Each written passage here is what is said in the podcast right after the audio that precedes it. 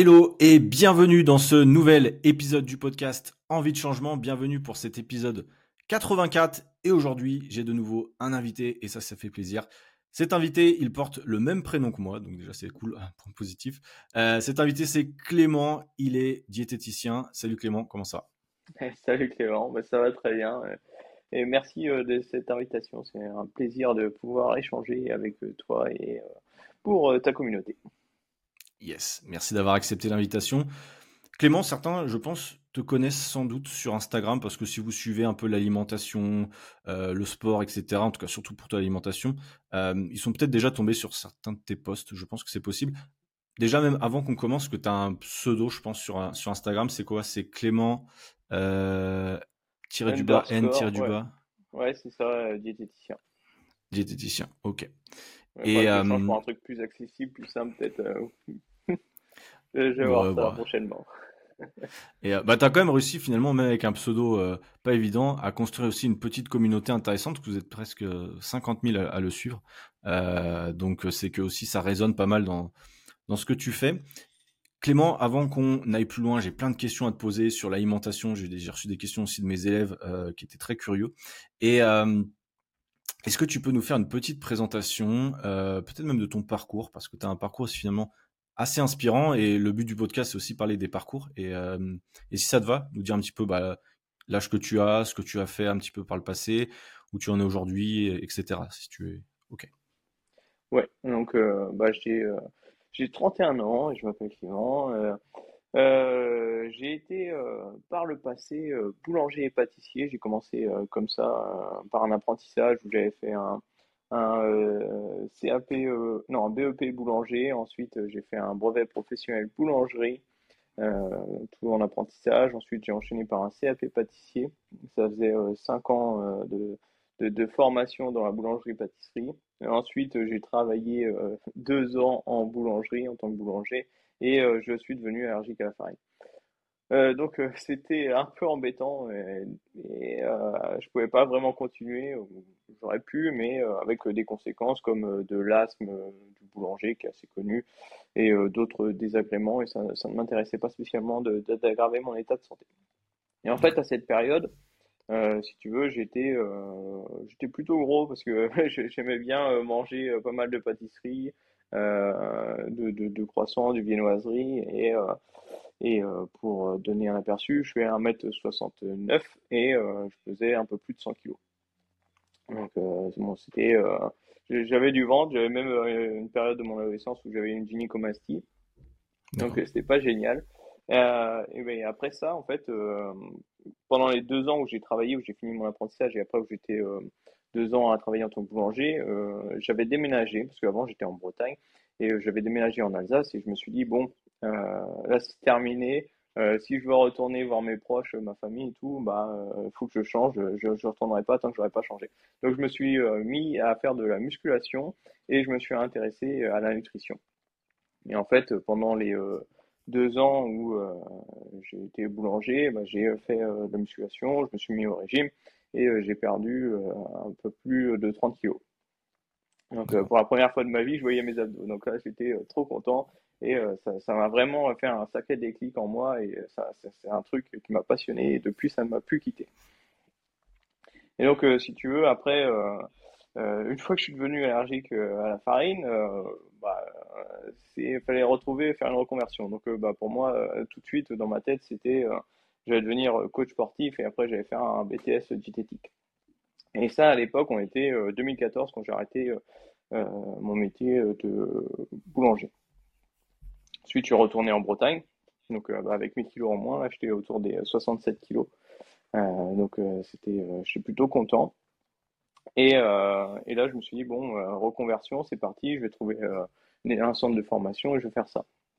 Et donc le temps de mettre tout ça en place, bah, euh, fallait bien euh, travailler et avoir un revenu. Donc euh, j'ai été dans l'agroalimentaire, notamment en fromagerie, où j'étais fromager. Et j'ai trouvé dedans aussi un truc qui me plaisait pas mal, bah, c'est toute cette notion agroalimentaire, recherche et développement, qualité, sécurité des aliments. J'ai trouvé ce, point très intéressant, mais je me suis dit, bon, de toute façon, moi, ce qui me passionne, c'est vraiment la muscu, la diète, donc je vais quand même rester là-dedans.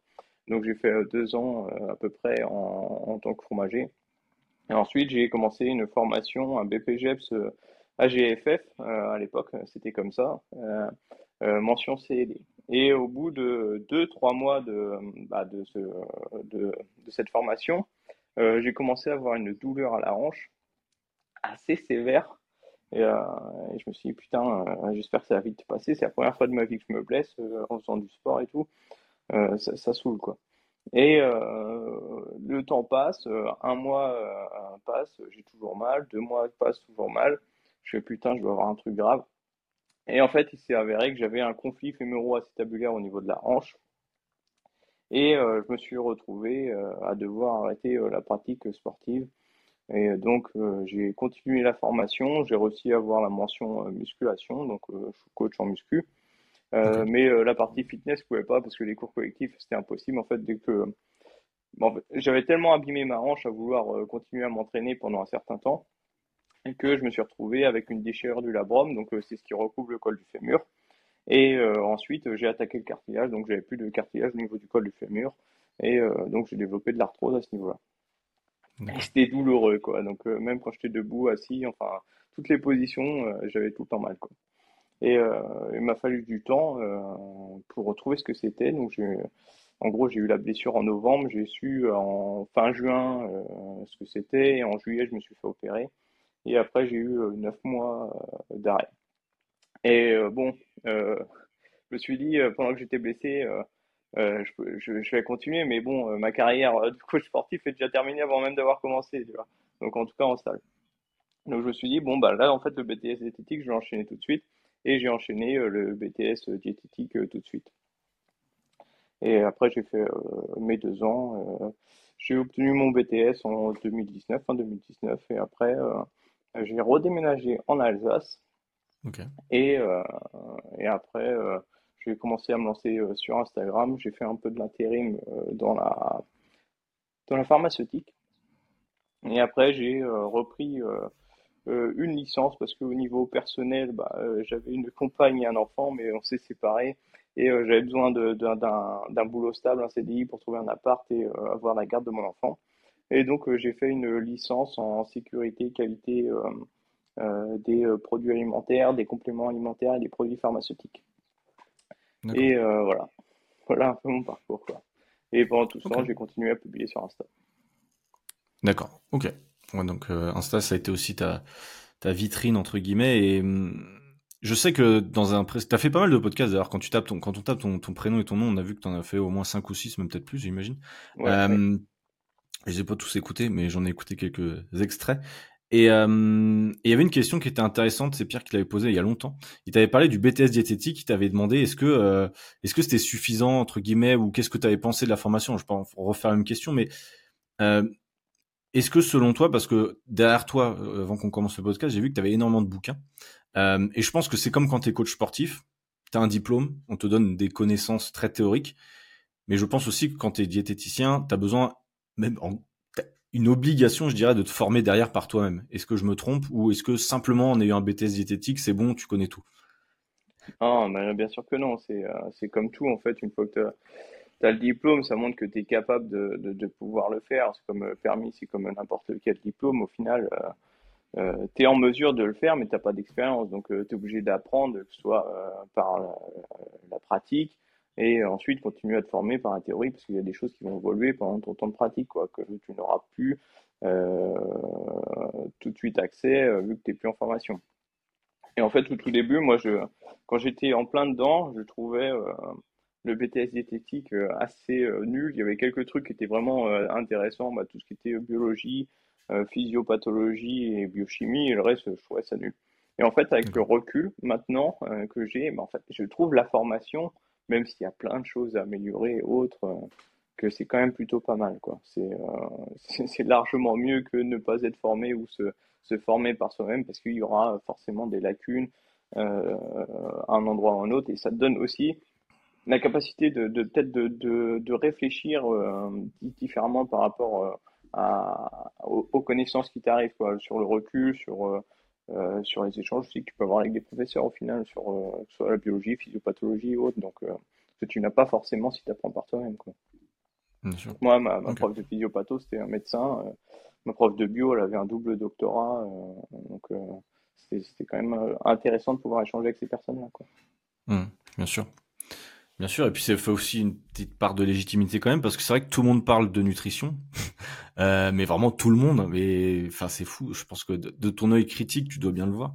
Euh, tous les coachs parlent de nutrition. J'en parle aussi. Alors moi, je, je m'enflamme pas parce que euh, j'ai pas de, euh, mis à part la formation bayésienne et euh, mes, mes propres recherches, ça reste très limité. Donc je rentre jamais dans le détail des débats, et c'est pour ça que je suis content que qu'on ait quelqu'un aujourd'hui dans le podcast pour parler de certaines choses sur lesquels bah, j'ose pas trop me prononcer parce que moi-même j'ai pas forcément les connaissances. Mais qu'est-ce que tu penses toi justement du fait que aujourd'hui tout le monde, tout le monde euh, sur les réseaux ou même à la télé l'ouvre euh, clairement sur la nutrition, donne son avis sur tout, et ce qui fait que bah, finalement tu le vois bien, tout le monde est un peu perdu.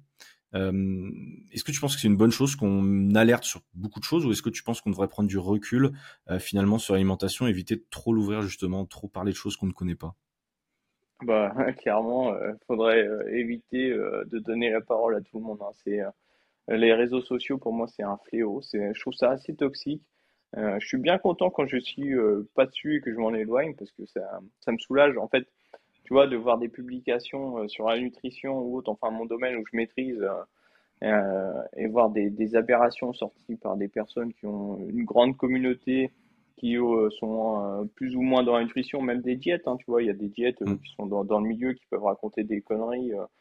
ça m'exaspère, surtout quand il y a une grande communauté. les naturaux, pareil, ceux qui ont une grande communauté qui racontent n'importe quoi, ça, je trouve ça exaspérant. Et le pire, c'est les médecins. Alors, les médecins avec une énorme communauté, comme le docteur Mohamed, qui raconte des conneries et qui va même jusqu'à falsifier des graphiques. Alors ça, ça, ça me, révolte, mais franchement, je, trouve ça hallucinant comment on peut faire ça et comment on peut laisser passer ça.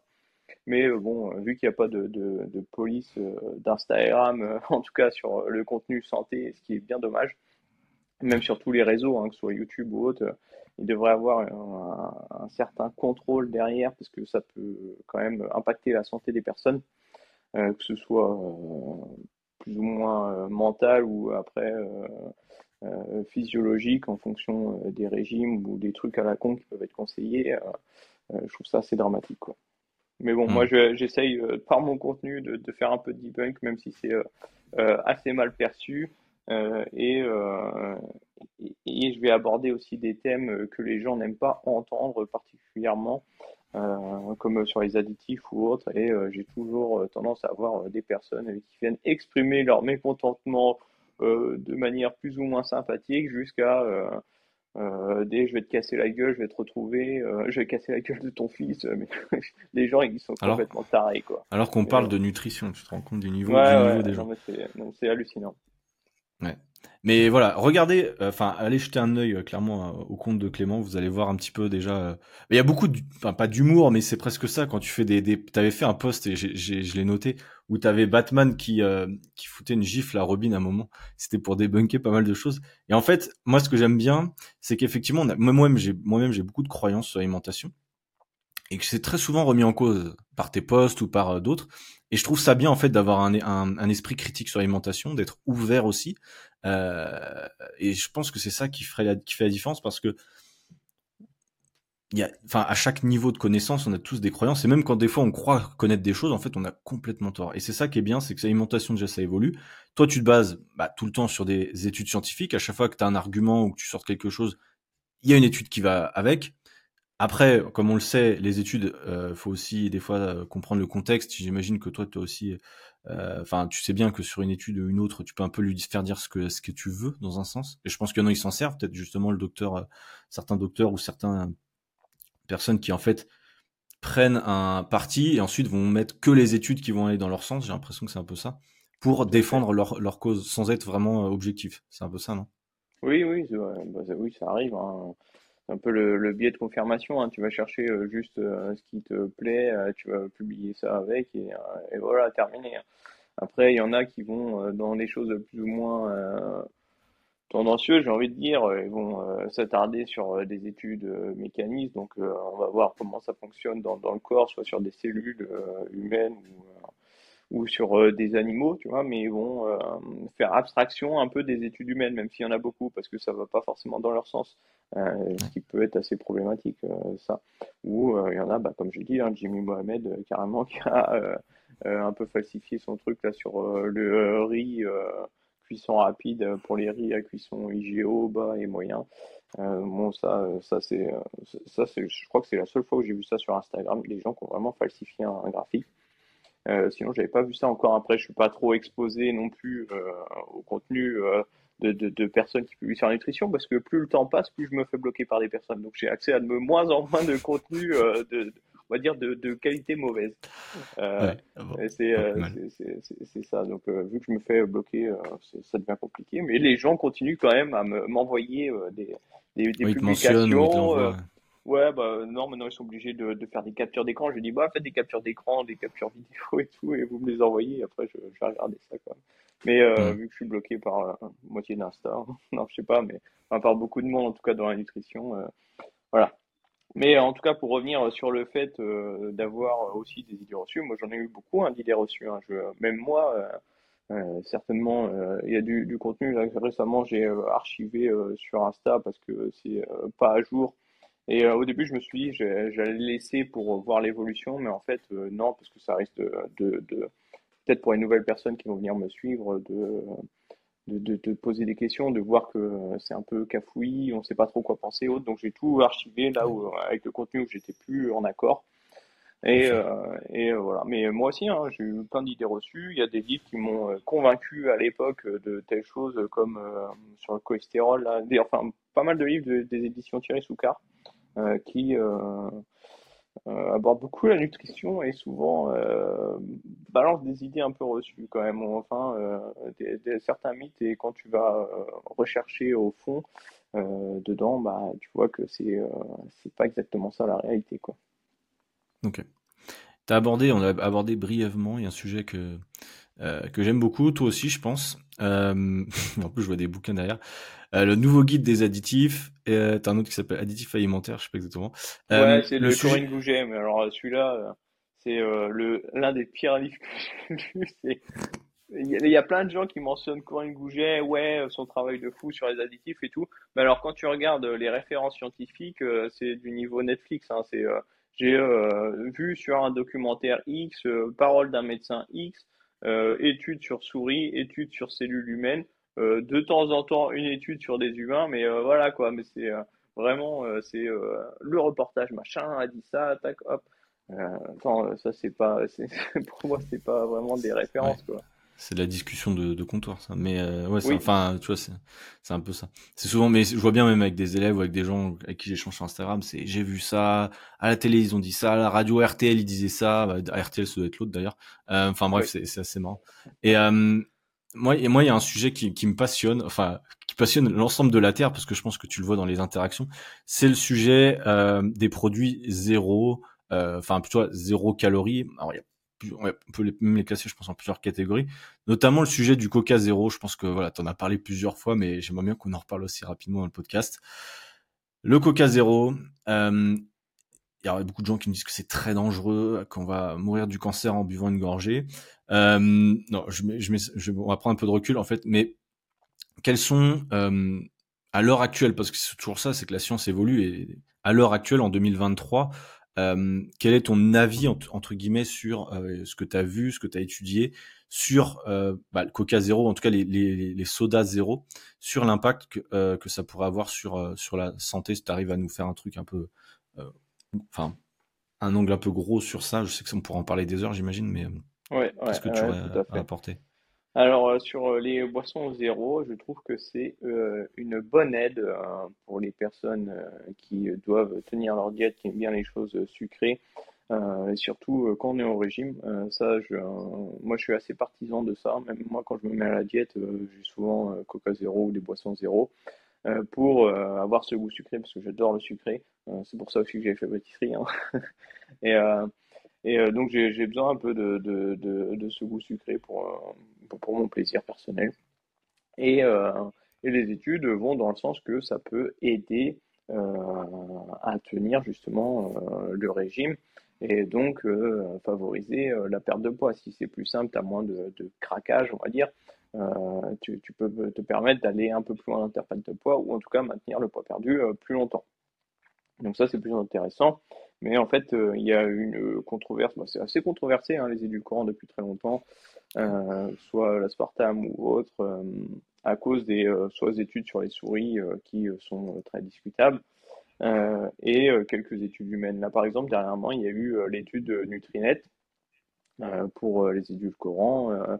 c'est une étude épidémiologique sur une cohorte française qui montrait justement une augmentation du risque de cancer euh, en général, global, sur tous les sites, de 13%. Tu vois, si euh, on consomme des édulcorants et édulcorants provenant de tout type, c'est-à-dire euh, de boissons, mais également d'aliments.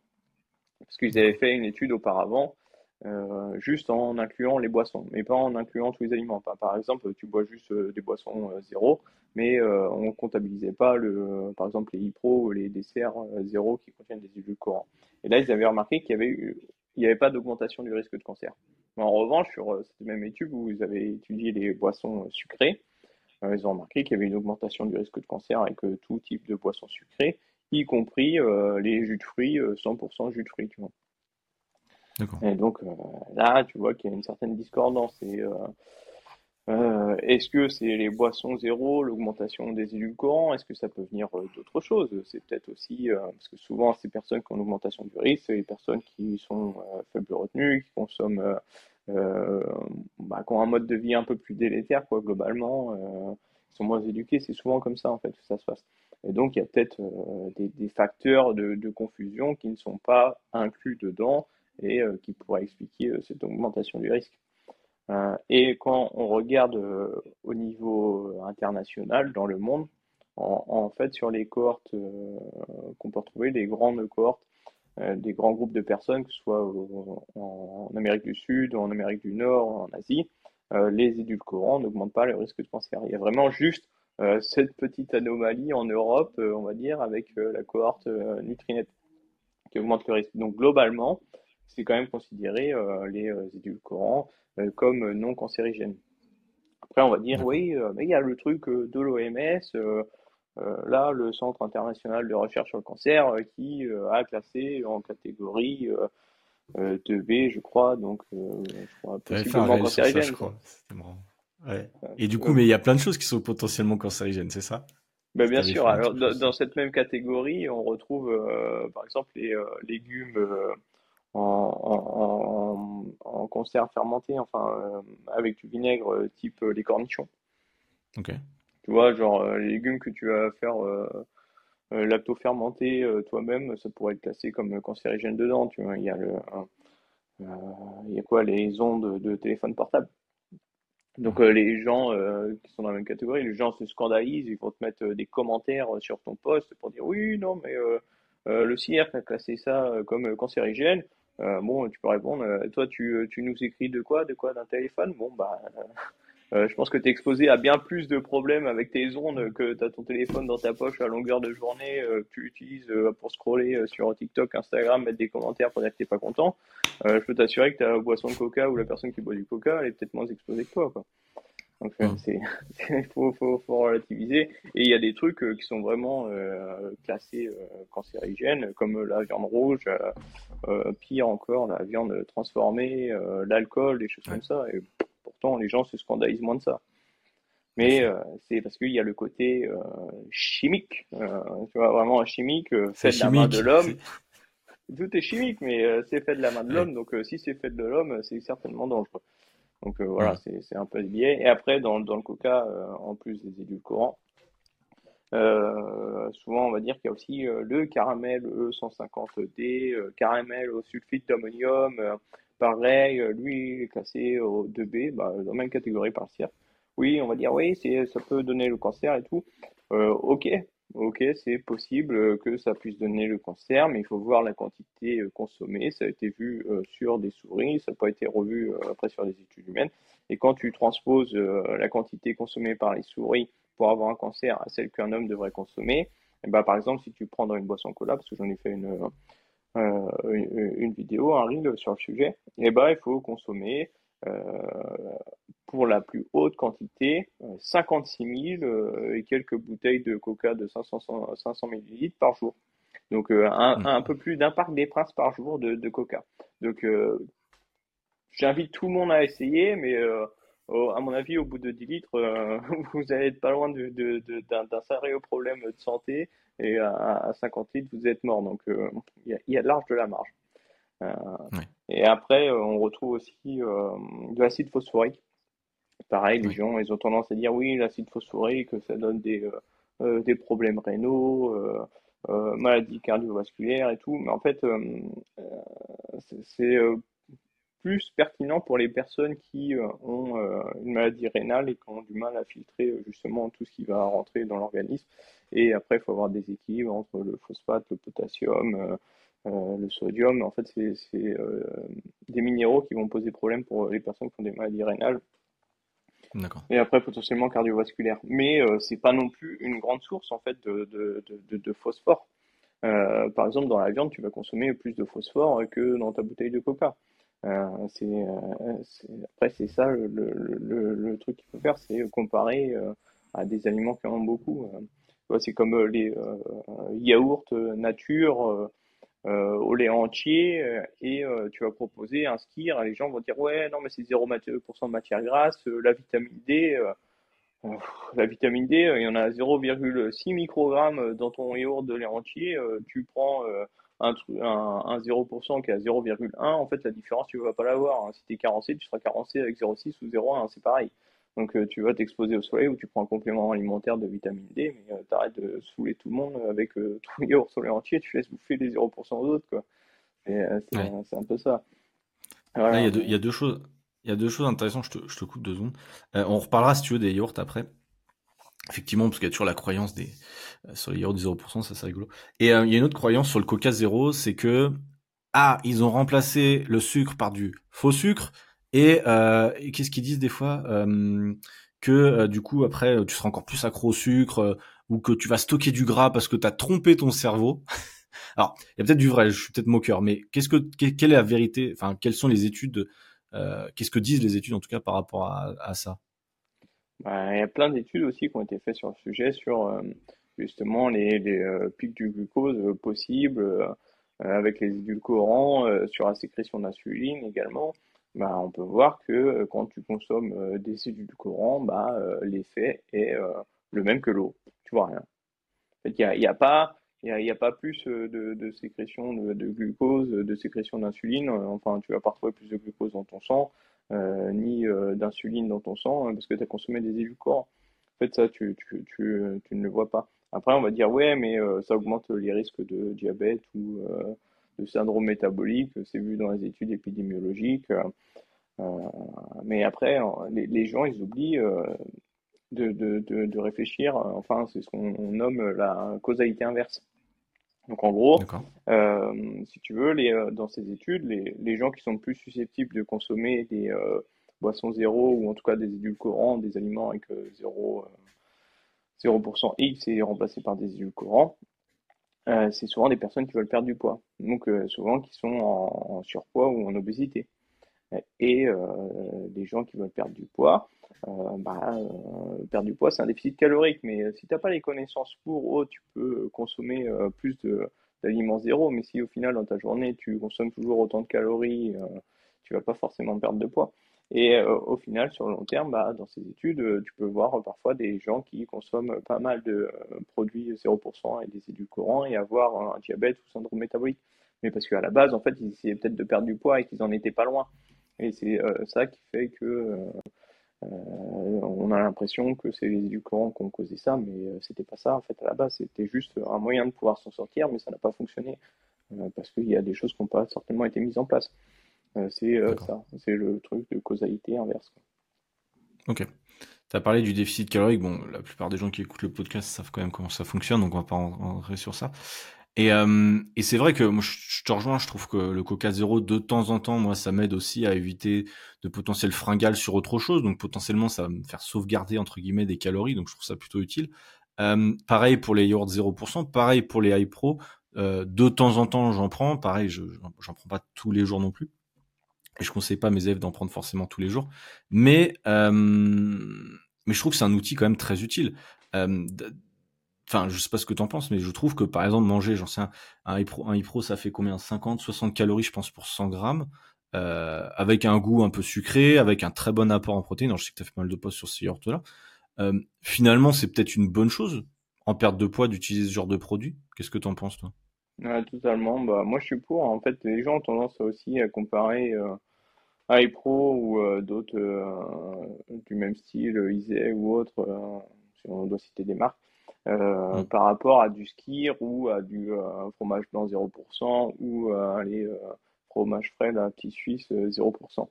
Euh, mais euh, ce qu'on oublie, euh, c'est que en fait, juste dans le Pro, les Isée ou autres, c'est eux qui ont du goût, qui ont ce goût sucré. Les autres ont un goût plus ou moins neutre, acide, voire aigre pour le fromage blanc 0%. je suis pas très fan de ça.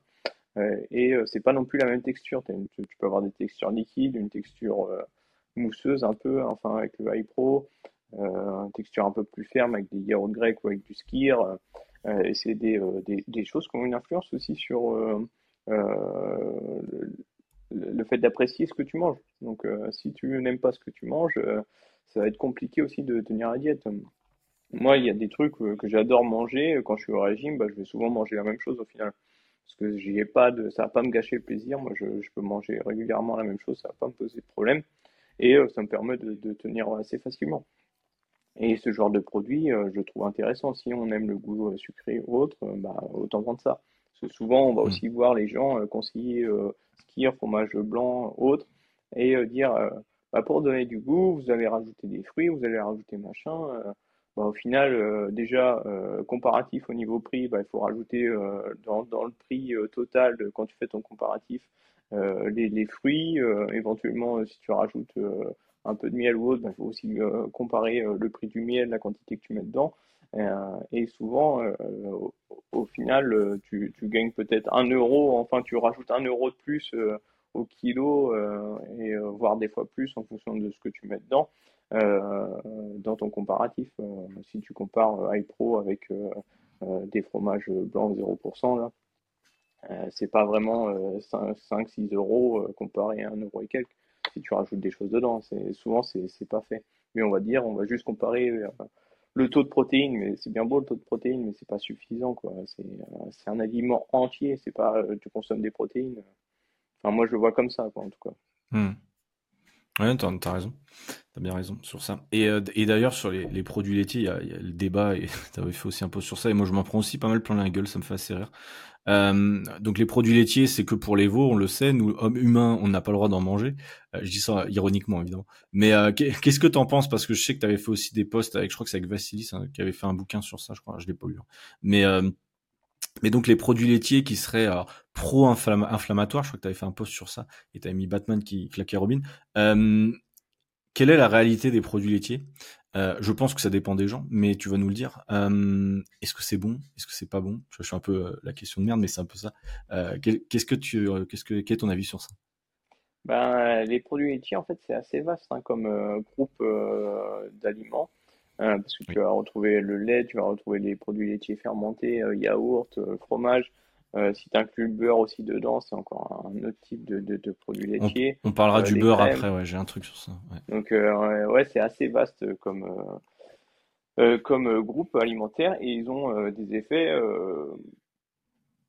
plus ou moins différents ou similaires sur la santé en, fonction. Donc, le lait, globalement, ça a un effet plutôt neutre sur la santé, que ce soit sur l'inflammation ou sur les maladies cardiovasculaires diabète ou autre, euh, les produits euh, euh, fermentés, style fromage, yaourt, ça a plutôt un effet positif. Hein, donc, globalement, ça va être un effet neutre ou légèrement anti-inflammatoire, légère réduction du risque de maladie cardiovasculaire, de diabète ou autre, même de, de, cancer potentiellement, mais après il faut voir aussi la quantité consommée. c'est aussi un paramètre qui rentre en jeu. Euh, et après, euh, à l'autre extrémité, on retrouve le beurre euh, qui, lui, c'est à éviter comme aliment. Hein. Mais tu as vu que tu avais une question dessus, on peut, on peut y aller. Bah, en fait, ma question, c'était après, c'était sur, euh, parce que je sais que tu avais fait des posts sur ça, c'était sur les modes de cuisson. Mais juste avant, j'aimerais juste sur les, euh, les produits laitiers, effectivement, c'est une question de quantité. En fait, euh, qu'on a, on a parlé tout à l'heure des, du Coca Zero, des iPro, des produits laitiers. En fait, pour les gens qui nous écoutent, je, je pense que tu me rejoindras, mais c'est souvent et tout le temps finalement une question de quantité.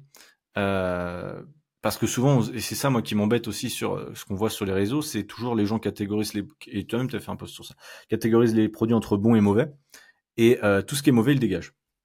Et du coup, tu te retrouves à manger bah, quasiment plus rien. Et je trouve que c'est là où c'est un problème, c'est que l'alimentation, c'est comme tu l'as dit, c'est un plaisir, surtout en perte de poids. Si on n'a pas, pas de plaisir, on va pas tenir longtemps dans la durée. Euh, donc, je pense que tu me rejoindras sur ça, que finalement, il faut trouver un juste milieu entre les différentes catégories d'aliments en évitant certains aliments en grande quantité, j'imagine, mais ça reste un équilibre, c'est ça? Oui, oui, c'est ça. Mais après, il y a un fameux adage, euh, la dose fait le poison, euh, qui est euh, quasiment vrai dans 99% des cas, à part sur les perturbateurs endocriniens. Mais bon, c'est un peu l'exception à la règle. Mais c'est la dose qui fait le poison. Et généralement, soit euh, au niveau euh, mondial et surtout européen, il y a des réglementations qui sont mises en place et qui sont faites pour nous protéger. Et euh, notamment l'EFSA et la Commission européenne qui travaillent dessus et qui mettent des critères de sécurité, qui vont valider ou non des additifs, des molécules, des, des, pesticides, ça va de vraiment beaucoup de domaines.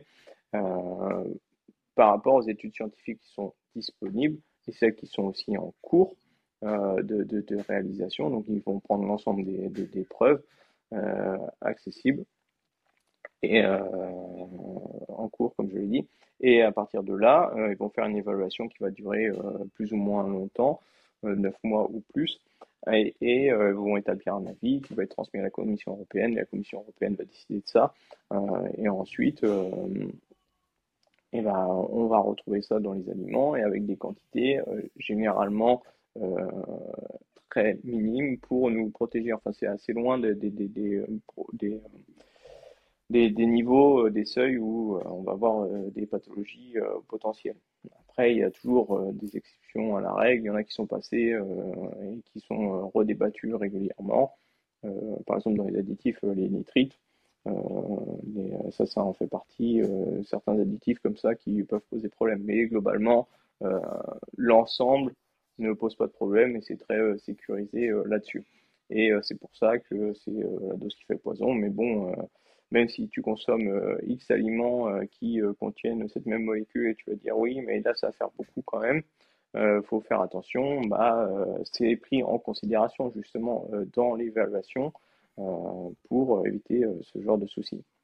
Donc si tu veux, euh, ils nomment le niveau où tu vas avoir des problèmes sur les animaux, ils vont appeler ça la l'OAL, NOAL, donc c'est dose, la plus faible dose possible où tu vas observer des effets nocifs et l'autre la dose maximum sans effet nocif observable. Et à partir de ça, ils vont mettre des facteurs de sécurité, donc ils vont diviser par 100 euh, par euh, sécurité. Donc, euh, tu auras le droit de consommer 100 fois moins la, maximum par jour pour éviter d'avoir de problèmes. Et ensuite, dans les aliments, bah, ils se rendent compte que si tu consommes un, aliment, mais que tu mets la dose maximale que tu peux consommer dans la journée, et que si tu consommes plusieurs aliments qui en contiennent, bah, tu vas peut-être arriver à la dose qui va poser problème. Donc là, ils ont dit, bon, on a divisé par 100, donc ça nous donne quand même pas mal de sécurité. Mais pour euh, dans les aliments, le maximum qu'on peut autoriser pour éviter justement cet effet cumulatif, eh ben, on va aussi diviser par 10 euh, ou par 100 en fonction de, du danger observé. Et euh, comme ça, tu retrouves dans les aliments en fait 100 fois moins de ce que tu peux consommer au maximum dans ta journée. Donc ça te laisse quand même pas mal de sécurité. si tu veux, il faudrait par exemple consommer 100 aliments euh, qui contiennent X molécules pour arriver à ta dose journalière admissible. Et qui, elle, est encore 100 fois inférieure à la dose où tu vas observer des effets nocifs. Donc euh, ça, ça laisse quand même pas mal de marge. Normalement, oui. Ok. Oui. Et, euh, et pour revenir sur justement sur le sujet, on avait parlé, enfin rapidement, je t'ai dit que j'en en reparlerai, sur le beurre. je, je, crois que tu avais fait un, petit. Vas-y. Je, crois que tu avais fait un, petit. T'inquiète. donc du coup, en même temps, on va faire la question.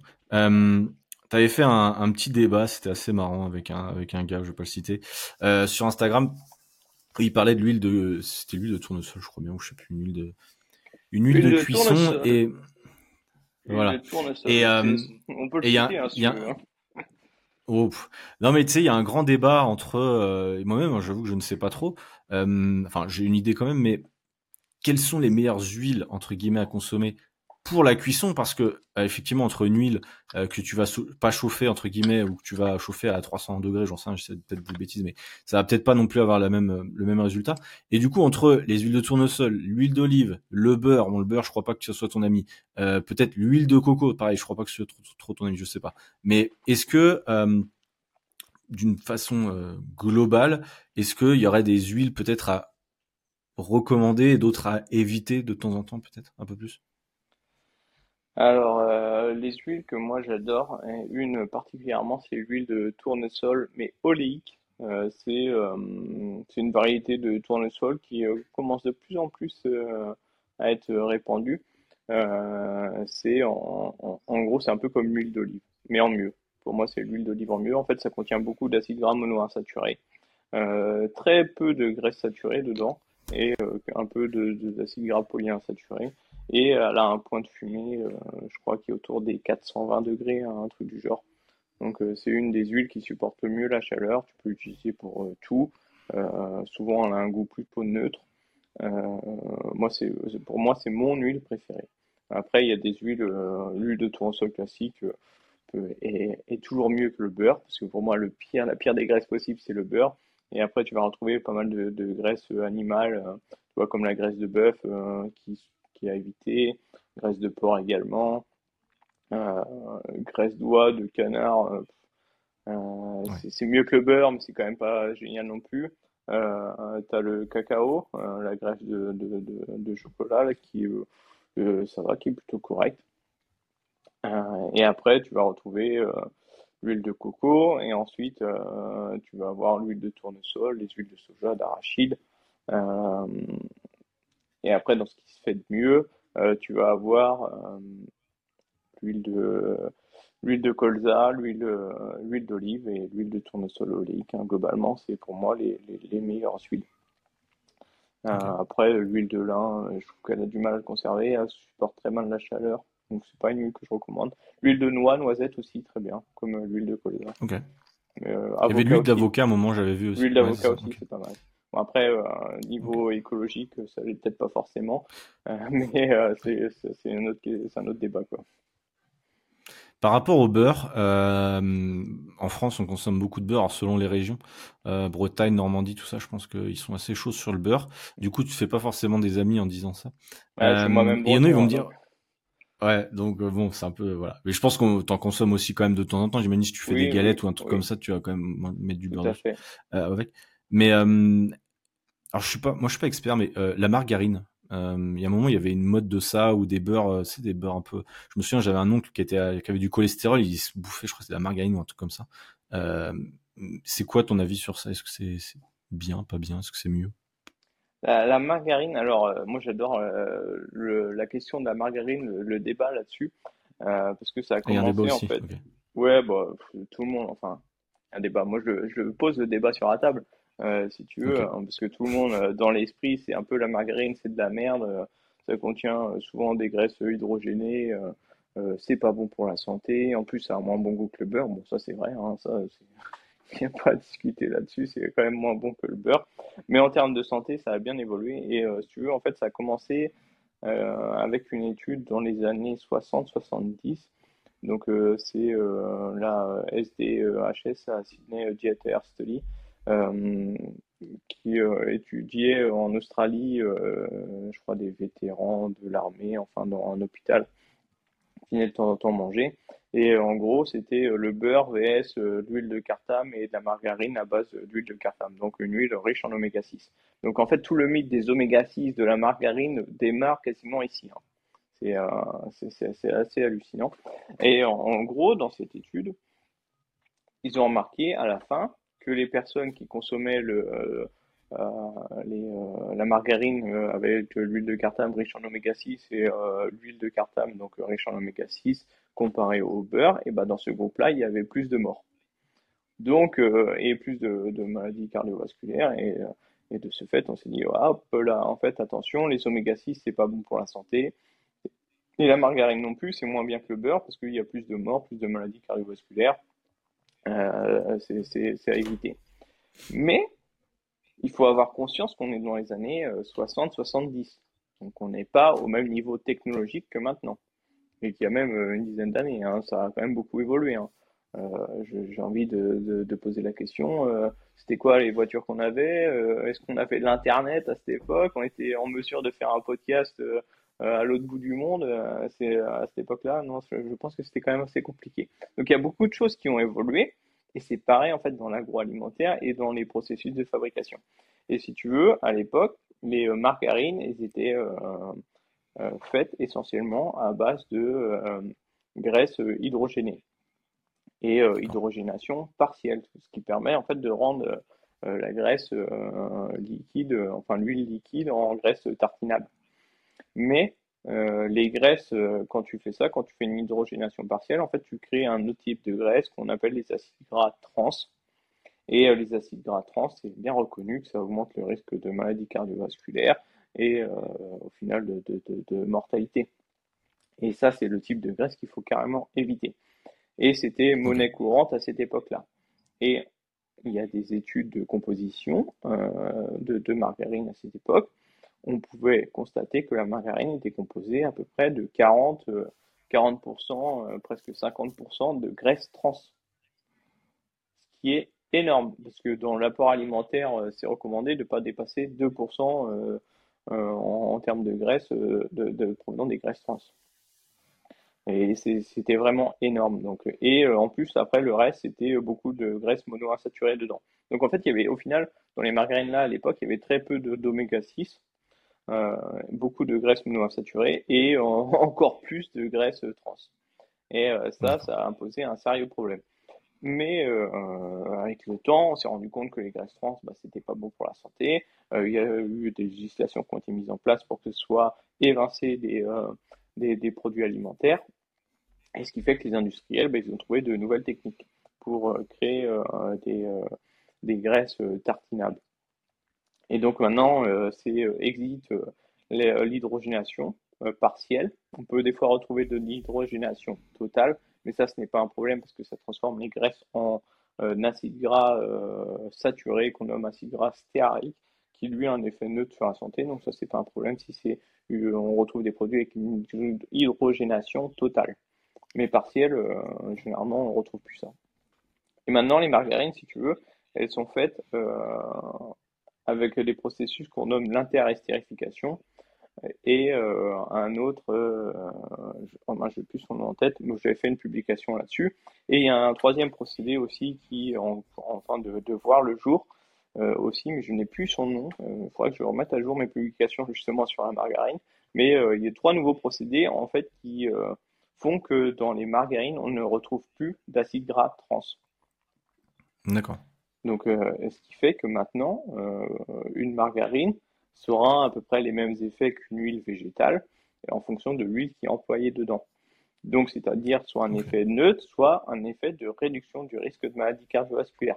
Et donc, au final, si tu réduis ton risque de maladie cardiovasculaire, tu peux aussi réduire le risque de mortalité euh, sur euh, certaines personnes. Donc, c'est plus intéressant de consommer de la margarine que du beurre. Et ce qui fait que maintenant, la graisse où il y a plus de graisse trans euh, dans, toutes les huiles et types de graisse qui existent, et eh ben c'est dans le beurre. Dans le beurre, on retrouve 4% d'acide gras trans.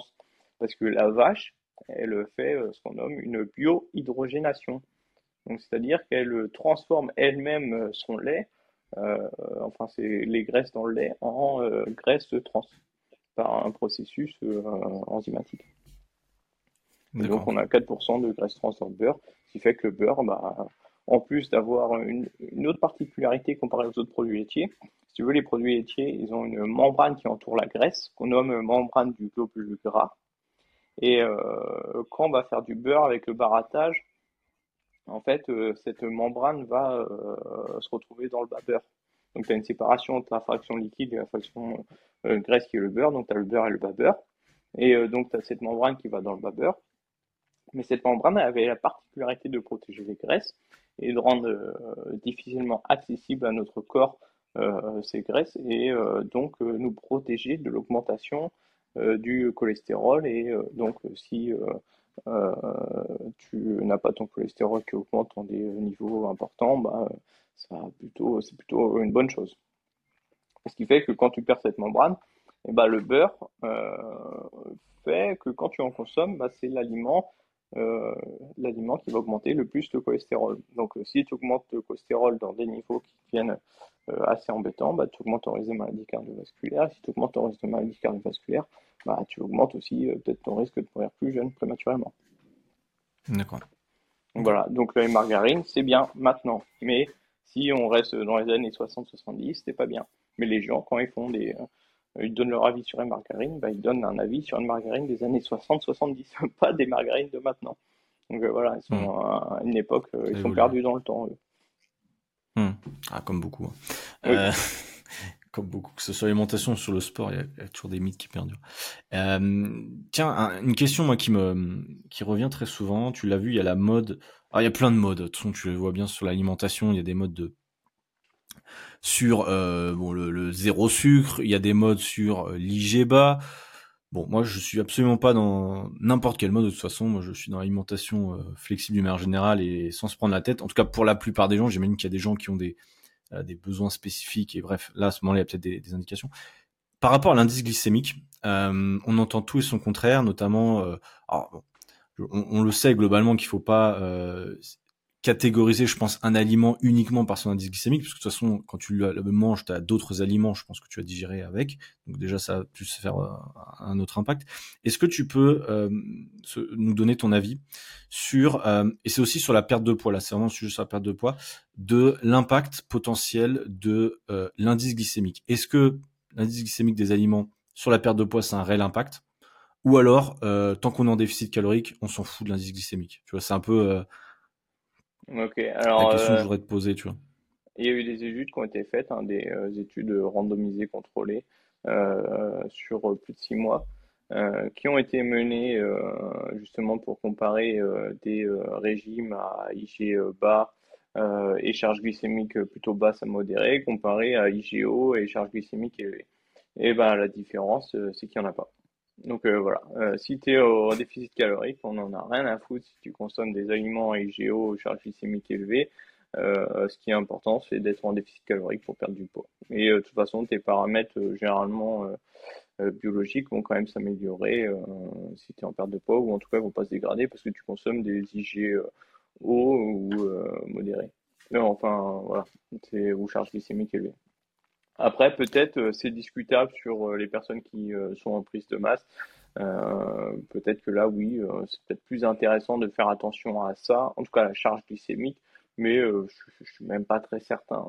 c'est souvent que ces aliments-là peuvent contenir moins de fibres, être nutritionnellement moins intéressants, et c'est ça qui peut poser problème aussi. Donc, poser des problèmes au niveau de la satiété, parce qu'il y a des aliments à IGO, comme les pommes de terre, par exemple, qui sont euh, très bien, ne posent pas de problème, mais c'est euh, voilà, faut, faut, faut voir quel type d'aliment est consommé et, pourquoi ça l'est. Après, il y a des aliments IG bas ou euh, qui sont pas forcément très intéressants, hein, comme les pâtes à tartiner ou autres. c'est IG bas ou modéré, pourtant c'est pas forcément très fameux pour la santé. voilà, faut, faut faire la part des choses aussi dedans.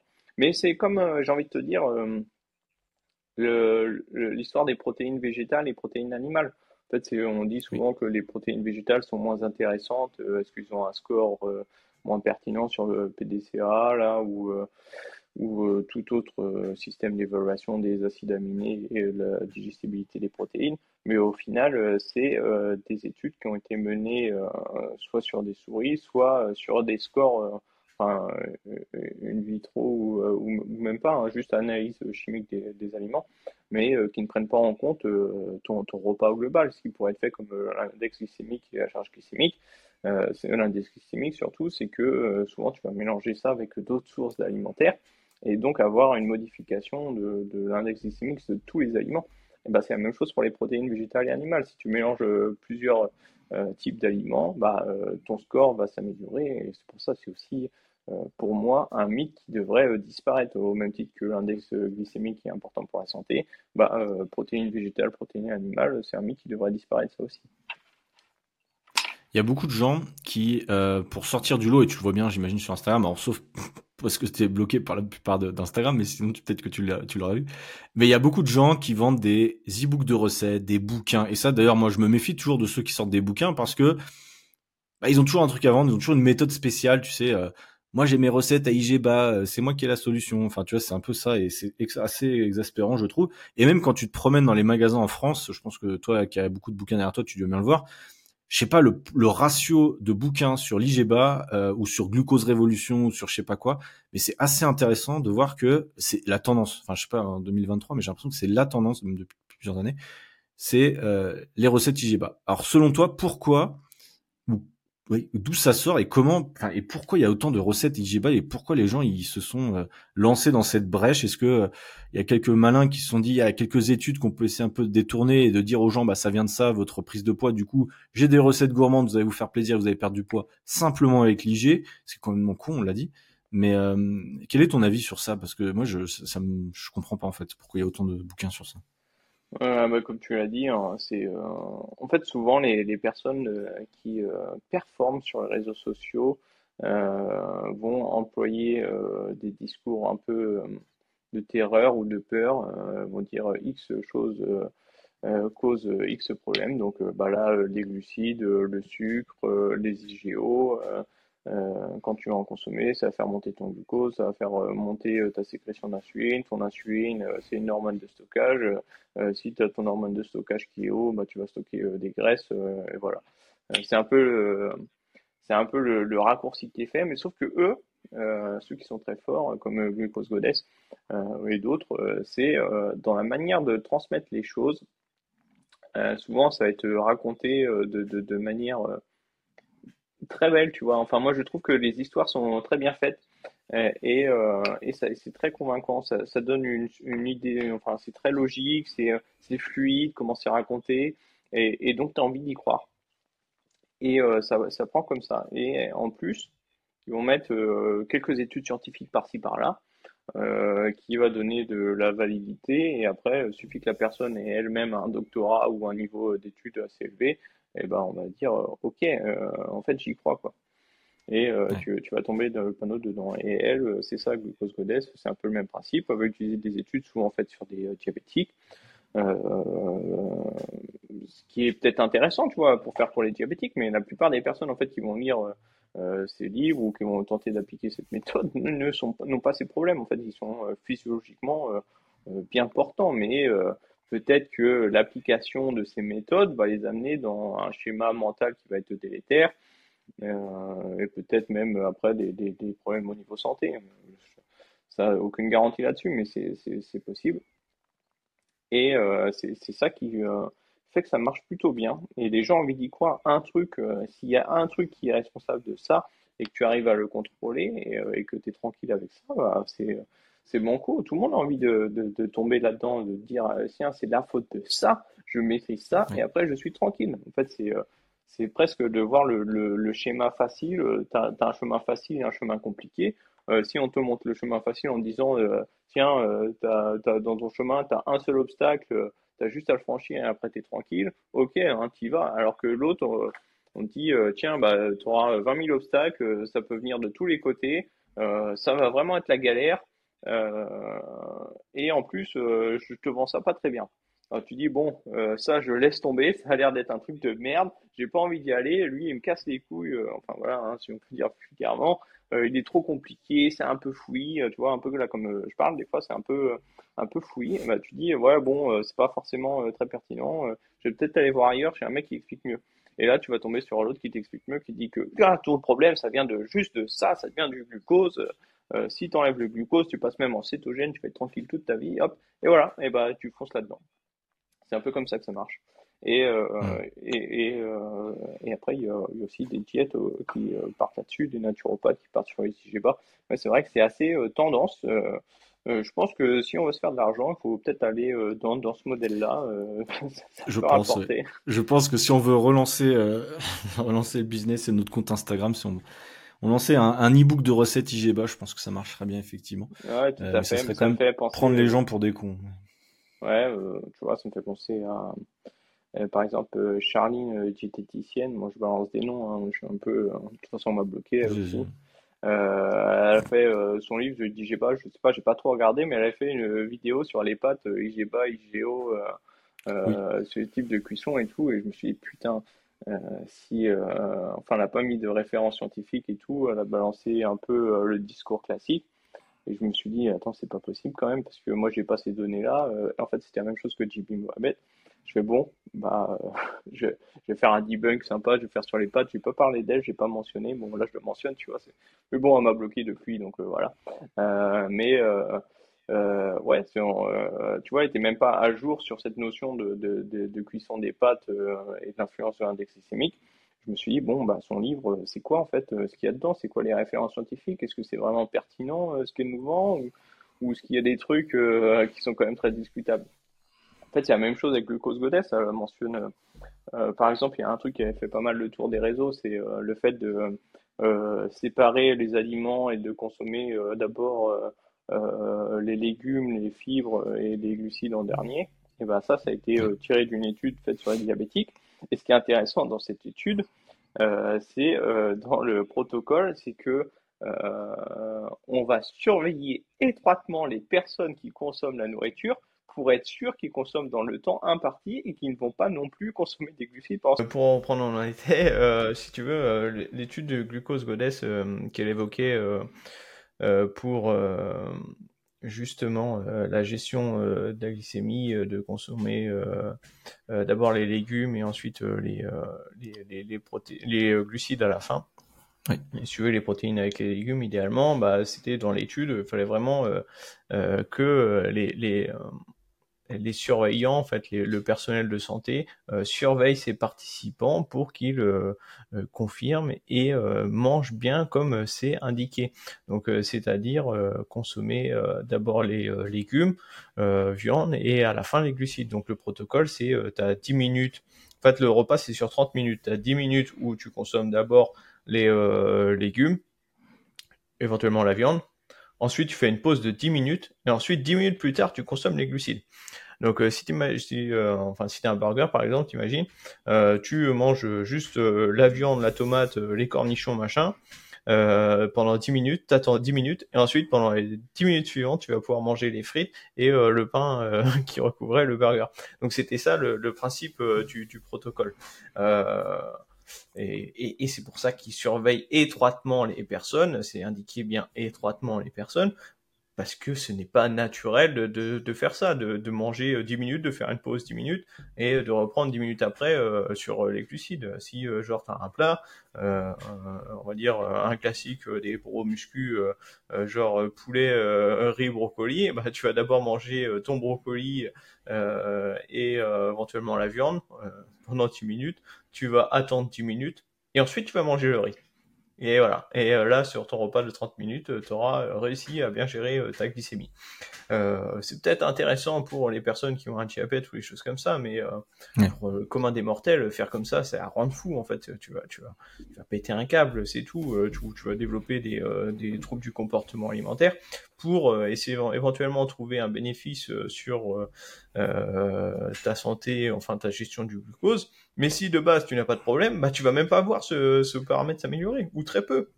Hmm. Et euh, donc ça n'a pas d'intérêt, hormis euh, développer des troubles du comportement alimentaire. Donc euh, voilà, pour moi, ce n'est pas pertinent de, de, suivre des recommandations comme ça. D'accord.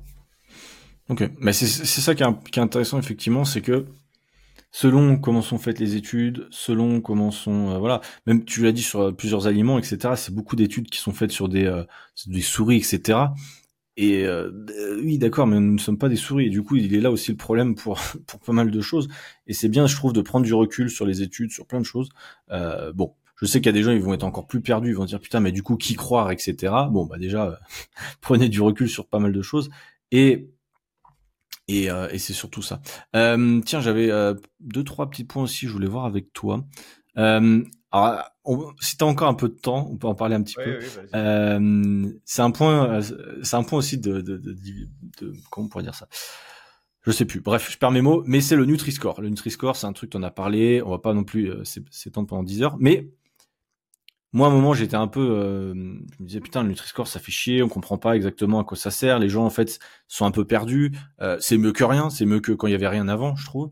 Euh, mais effectivement, tu as fait des posts sur ça. C'est peut-être pas suffisant pour analyser est-ce qu'un produit est, cohérent ou pas. Euh, quel est ton avis, euh, bref, sur le Nutri-Score?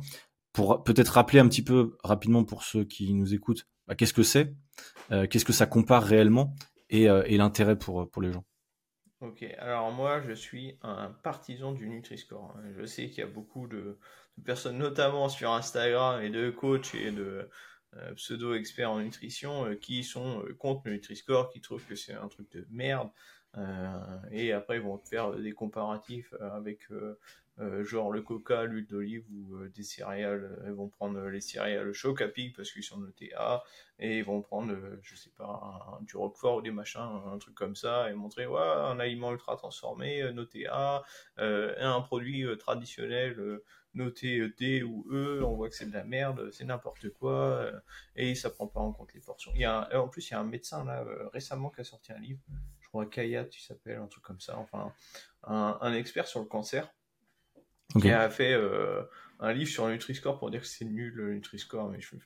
voilà, il aurait mieux fait de rester euh, sur le cancer où il est vraiment très très bon là-dessus euh, et au lieu de s'aventurer sur le Nutri-Score et la nutrition, même si forcément la nutrition a une influence sur le cancer, parce que ce qu'il raconte, en fait, c'était un peu le discours des industriels. Donc en gros, si tu veux, le Nutri-Score, il faut le voir comme imagine tu gagnes à l'euro million tu gagnes la grosse somme à l'euro million, euh, ça va changer ta vie. Tu vois, es des centaines de millions d'euros, ça change ta vie, euh, c'est euh, fabuleux, tu n'auras plus de problèmes, ou enfin très peu, ou plus les mêmes problèmes que les autres.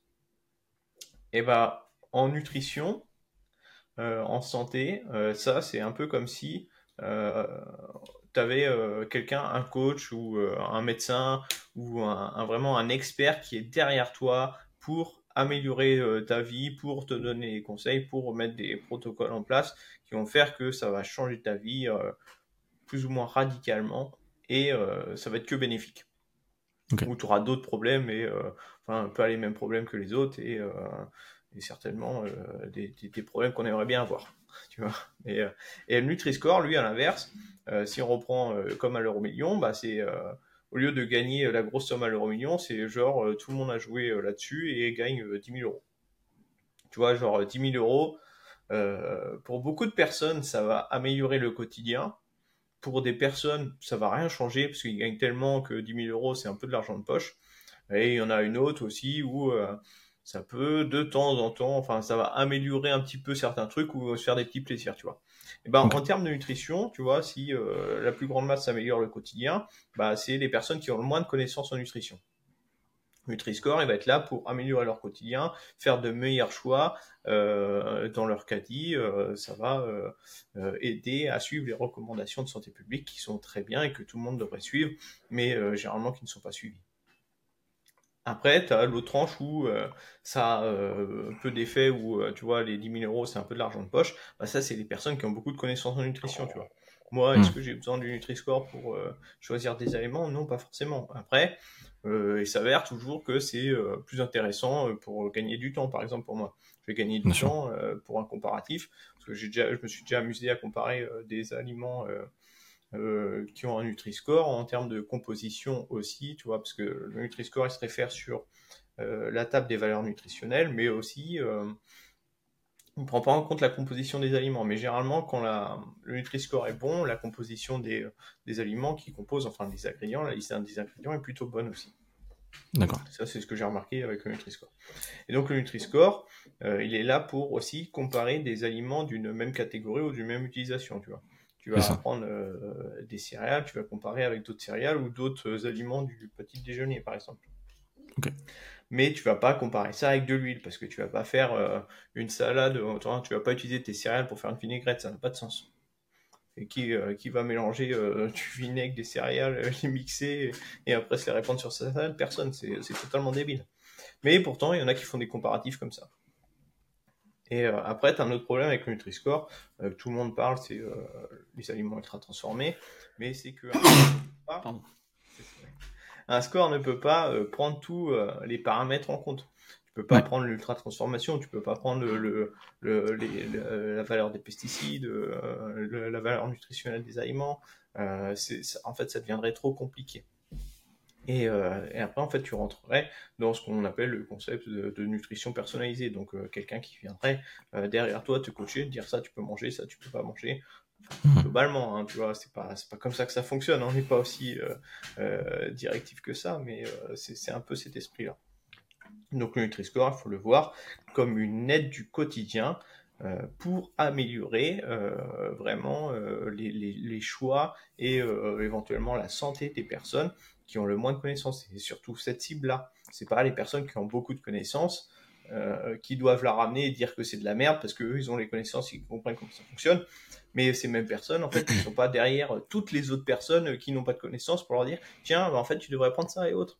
Donc, en fait, il y a un outil qui est mis en place qui fait ses preuves, parce qu'il y a plein de publications scientifiques, hein, il y en a plus de 500 dessus, et qui vont tous dans le sens que ça améliore le choix des personnes et que ça amène à une réduction des risques de euh, pathologie et de mortalité. Donc, c'est un outil qui est intéressant, mais qui est là pour aider la masse qui a le moins de connaissances.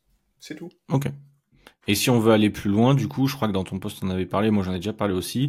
On a aussi d'autres, euh, euh comment on pourrait dire ça, outils de comparaison, peut-être avec, euh, euh comment t'appelais ça, c'est combien C'est terminant A aussi. Le bah, SIGA. Ouais, le SIGA, voilà, qui va nous permettre aussi différents trucs qui vont nous permettre de voir le pourcentage ou le taux de transformation d'un produit, c'est ça? Ouais, c'est l'ultra transformation d'un produit. Alors c'est bien et c'est pas bien.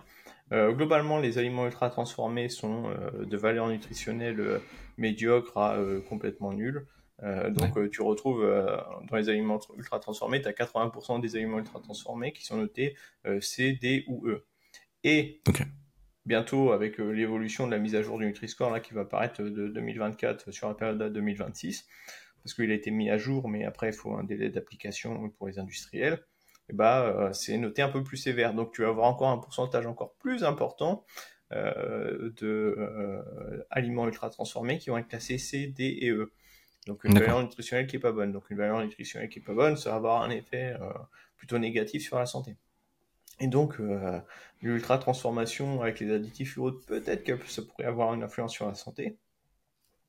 Parce qu'on essaye euh, dans les études épidémiologiques euh, d'isoler euh, ces paramètres-là pour voir si ça a une influence ou pas. On suspecte une influence, mais c'est dur aussi de bah, tous les facteurs de confusion, tous les tous les paramètres graisse saturée, sel, autres qui ont une influence aussi sur la santé, qui font que ça pourrait aussi influencer, même s'ils essayent de prendre ça en compte.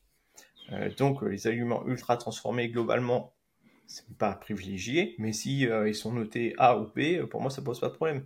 Donc euh, un iPro qui est noté A, pour moi c'est largement mieux qu'une pâte à tartiner qui est notée E, tu vois, genre Nutella, iPro Nutella, c'est tous les deux des aliments ultra transformés.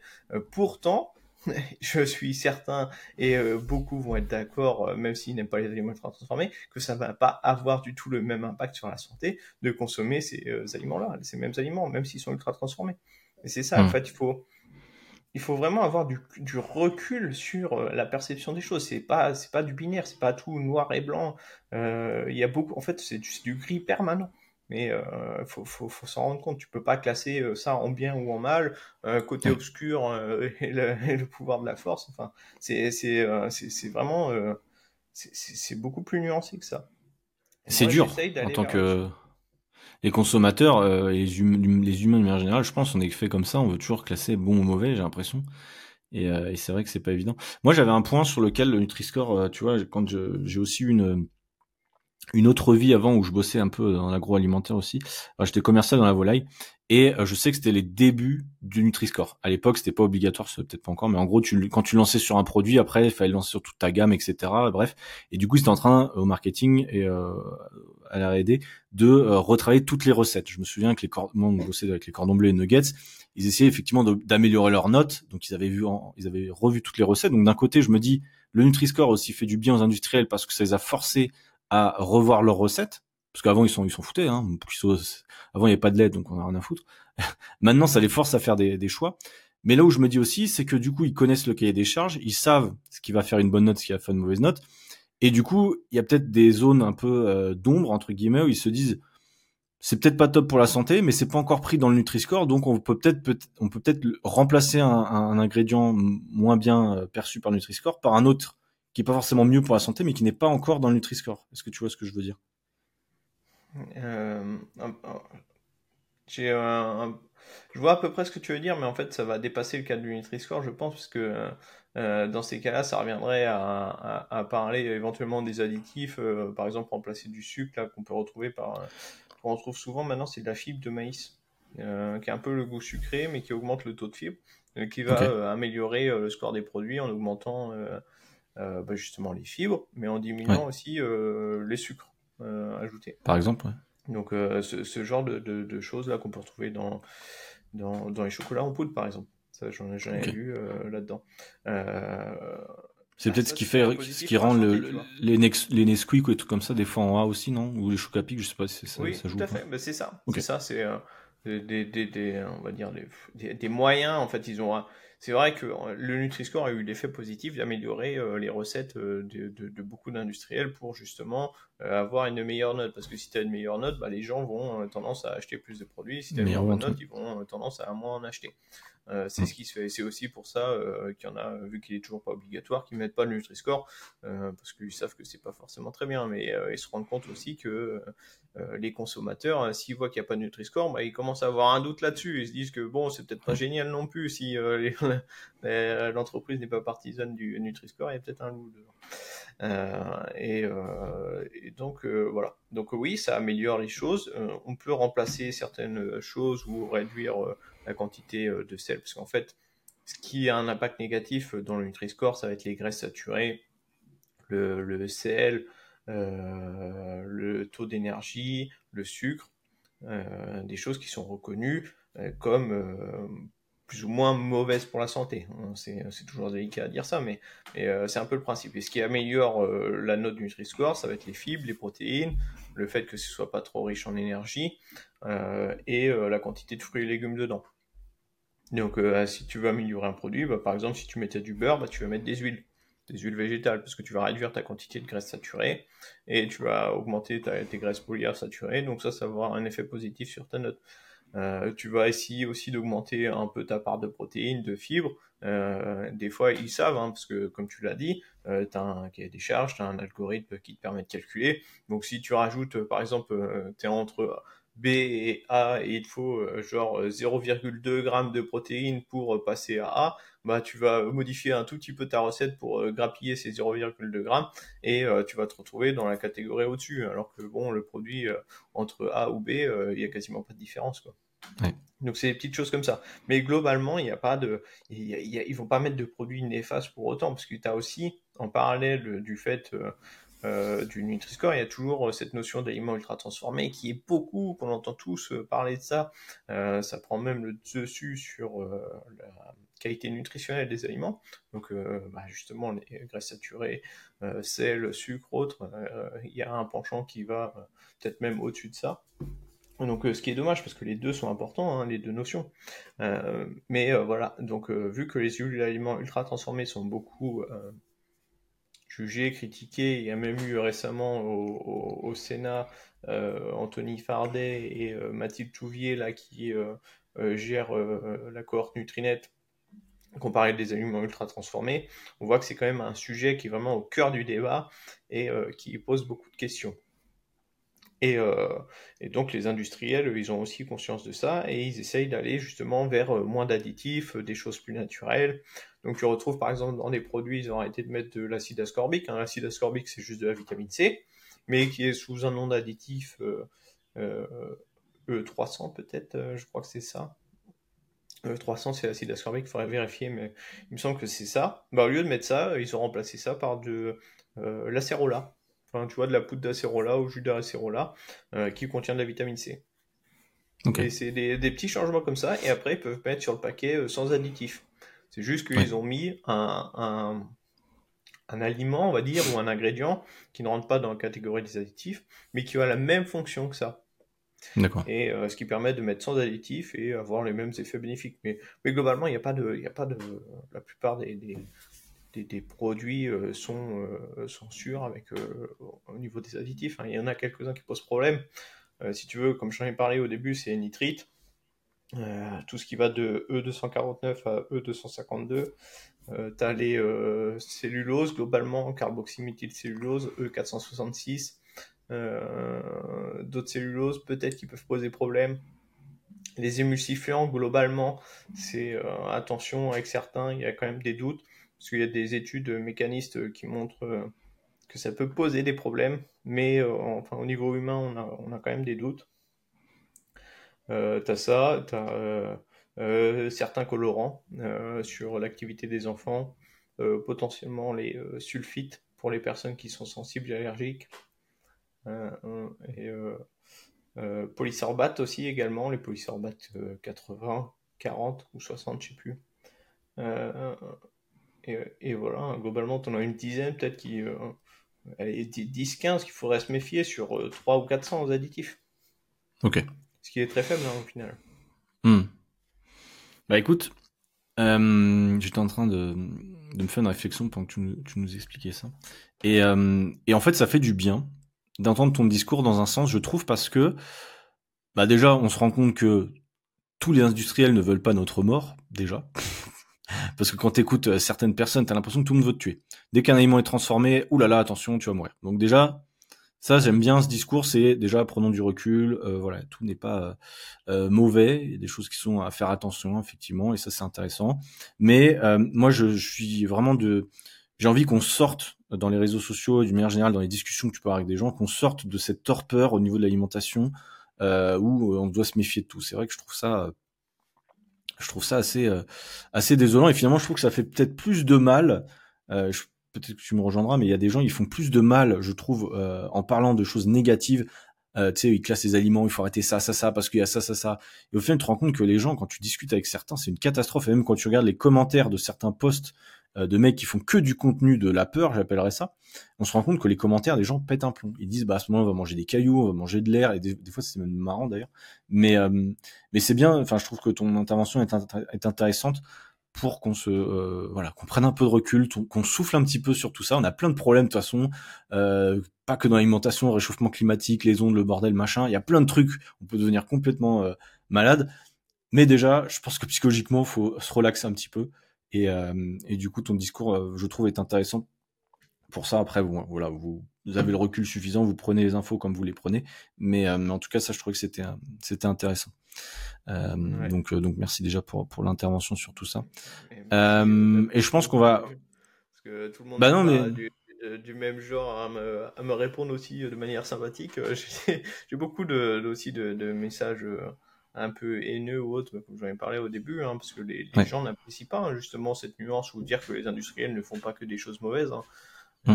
globalement, ils essayent d'améliorer les choses, hein, faut pas, faut pas croire.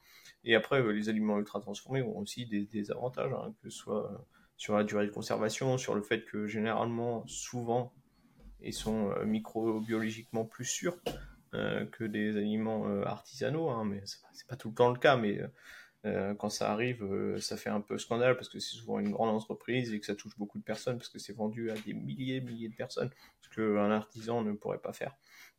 Mais, euh, mais voilà, et euh, après, c'est euh, souvent durée de conservation et prix qui est moins élevé aussi, donc moins cher. Et en cette période où l'inflation est quand même assez élevée, où il y a beaucoup de gens qui ont du mal à se nourrir, et où ils ont une revenu, un revenu disponible, enfin, que tu peux allouer à l'alimentation qui est en, déclin, moi je trouve que faire la chasse aux aliments ultra transformés quand ils sont bien faits, qui sont bien notés au Nutri-Score et qui n'y a pas vraiment d'additifs qui posent problème, c'est dommage parce que en fait, c'est faire peur aux gens qui ont déjà peut-être des difficultés à se nourrir et une famille aussi où ils ont des difficultés à les nourrir. Donc c'est pour moi c'est complètement débile. C'est ça m'exaspère. C'est pour ça que les, réseaux sociaux m'exaspèrent. Surtout, comme tu as dit, les marchands de peur euh, qui derrière vont te vendre des formations ou, euh, ou euh, des, produits avec leur code promo moins 10%. Genre SoFoodie là qui me tu vois genre lui parce que lui je je l'ai pas mal parce qu'il me parle du beurre sans cesse le mec est un, et dès qu'il parle du beurre, il a un code promo euh, chez NutriPure, moins 10% chez NutriPure pour acheter euh, euh, du ghee, parce que le ghee c'est du beurre clarifié, alors qu'on sait mm. que le beurre c'est pas bon pour la santé. Les recommandations de, de, de, de, santé publique vont dans le sens de la diminution des graisses saturées. Je dis pas qu'on peut pas en manger, tu vois, mais, mais voilà, enfin, il y, y, a beaucoup de marchands de peur qui derrière te vendent des formations ou te, pour justement te soulager de ce problème qu'ils ont créé, parce qu'ils ont eux-mêmes créé un peur. Exact même créer la peur là et euh, ils te vendent une formation derrière pour t'en débarrasser. Ça, c'est quand même génial. Hein. C'est euh, niveau, fort, hein. au business model, c'est fantastique. Ils créent, ils créent le problème que tu n'avais pas et ils te vendent la solution. C'est le marketing. Hein. Et après, ils vont te vendre aussi euh, par affiliation des produits qui ne sont pas forcément prouvés comme bénéfiques pour la santé ou même qui sont délétères pour la santé. Euh, avec un petit code promo, mais avant, ils t'auront fait peur parce qu'ils t'auront dit que les huiles végétales, c'est dangereux pour la santé et autres. Tu dis, oh putain, mais j'en consomme plein, il faut que j'arrête ça. Et, je vais, ouais, ok, bah t'es, putain, t'es un mec sympa, en fait, je vais t'écouter, je vais prendre ton code promo parce que tu me sauves la vie. Voilà, et ça, en fait, ça m'exaspère, tu vois. Et il y en a plein comme ça, il y en a beaucoup. Mais pourquoi il y en a plein? C'est parce que moi, j'ai fait, on voit bien dans les statistiques, si tu regardes les statistiques sur les réseaux, les réels qui buzzent, c'est les réels où on parle de quelque chose d'interdit. Bah, c'est un biais, j'en sais. Mais, euh, mais si on te disait euh, ce que tu manges c'est très bien, continue à manger ça, bah, tout me dirait oh, je m'en fous. Moi, ce que je veux, c'est voilà, je, je, veux, je, je, veux du débat, je veux de la réaction. Et puis les, les réseaux sociaux, c'est ça aussi, c'est l'algorithme, c'est les débats. S'il n'y a pas de débat dans les commentaires, ton post ou ton réel, il marchera pas. Donc les gens font exprès, surtout sur, si vous écoutez le podcast, nous on est créateurs de contenu avec Clément, donc on sait très bien que quand tu fais un réel ou un post, les trois premières secondes ou le titre de ton post ou ce que tu veux, ça doit faire polémique. on, est conscient aussi, tu vois. Après, si tu expliques les choses correctement, moi, ça me dérange pas, tu vois, d'être polémique et ensuite d'expliquer ou voilà, de pouvoir débattre et être ouvert. Mais sauf que nous, en fait, ils, en fait, ils s'enfoncent dans leurs conneries. Et, euh, et derrière, c'est vrai que bah, c'est pas, c'est pas intéressant, je pense pas. Et, et moi, je vois avec les gens que j'ai au téléphone régulièrement, je pense que si t'es chiant avec des gens aussi euh, régulièrement, tu vois bien, ils sont perdus de chez perdus et c'est assez catastrophique. Donc bon, on va essayer de, de conclure sur ça, mais en tout cas, euh, merci beaucoup euh, Clément d'être euh, d'être passé dans le podcast. Avec plaisir. N'hésitez pas à aller le suivre évidemment si vous voulez bah, des posts réguliers sur l'alimentation, des debunks aussi de de, de mythes ou des choses comme ça, c'est intéressant. Donc c'est Clément-du-bas ou underscore N underscore diététicien et, et voilà. Puis si tu as un mot à, à rajouter, est-ce qu'il y a d'autres endroits où on peut te joindre ou c'est vraiment que sur Instagram où on peut te suivre? Que sur Instagram pour l'instant. Euh, j'attends de récupérer la fibre et euh, je vais certainement aussi me mettre au podcast euh, parce que j'adore les conversations longues. Ça permet d'échanger de manière plus profonde sur les thèmes que sur une minute, une minute trente où ça reste même si on essaye de faire du contenu pertinent, ça reste des fois assez superficiel, ça rentre pas dans les détails. donc ouais, ça j'ai envie prochainement de, de, faire un podcast, mais il faut que je récupère la fibre avant ça. Et, euh, et peut-être euh, si j'ai le temps euh, aussi YouTube, parce qu'on m'envoie des vidéos YouTube maintenant qu'on voudrait que je debunk. Donc c'est une vidéo ah. encore plus longue maintenant. Mais voilà, des gens ils aiment bien le debunk. en tout cas, la communauté qui me suit et qui apprécie ce que je fais aimerait que j'en fasse plus. Mais je sais que c'est pas forcément apprécié de tout le monde. Mais c'est, je trouve, un moyen aussi de, d'apprendre des choses. tout en soulignant les choses moyenne ou pas très bien ou euh, vraiment euh, un peu dégueulasse et euh, faite par d'autres créateurs de contenu. Que ce soit en tout cas pour la, la, la, vente cachée, enfin je veux dire, ou soit si c'est délétère pour la santé ou, ou c'est de la facilification de, de, graphiques, ça c'est des choses que j'ai vraiment du mal, tu vois, comme je t'ai dit. Hmm. Mais voilà. donc en tout cas, c'était un réel plaisir de, de, pouvoir échanger avec toi. Et surtout, si vous avez écouté jusqu'ici, n'hésitez pas à nous, euh, nous donner euh, des retours, ça me ferait très plaisir. comme à Clément. Enfin, nous, les Clément, nous serions très contents. voilà. Ok, bon désolé ça avait coupé un petit peu à la fin, mais en tout cas oui, on serait ravi d'avoir vos retours. Euh, et puis si vous avez des questions, vous pouvez lui euh, poser directement sur son compte Instagram ou regarder déjà avant ce qu'il a fait, parce qu'à mon avis toutes les questions que vous avez vous posées, il a certainement déjà répondu. Je pense qu'il y a quand même pas mal de contenu. Et, euh, et donc voilà. Merci à toi, merci à vous de nous avoir écoutés aujourd'hui. Je vous souhaite comme d'habitude un très bon début de journée ou fin de journée comme d'hab, et on se donne rendez-vous bah, la semaine prochaine, encore une fois. Allez, salut Clément, salut à tous. Ciao, bye. Salut.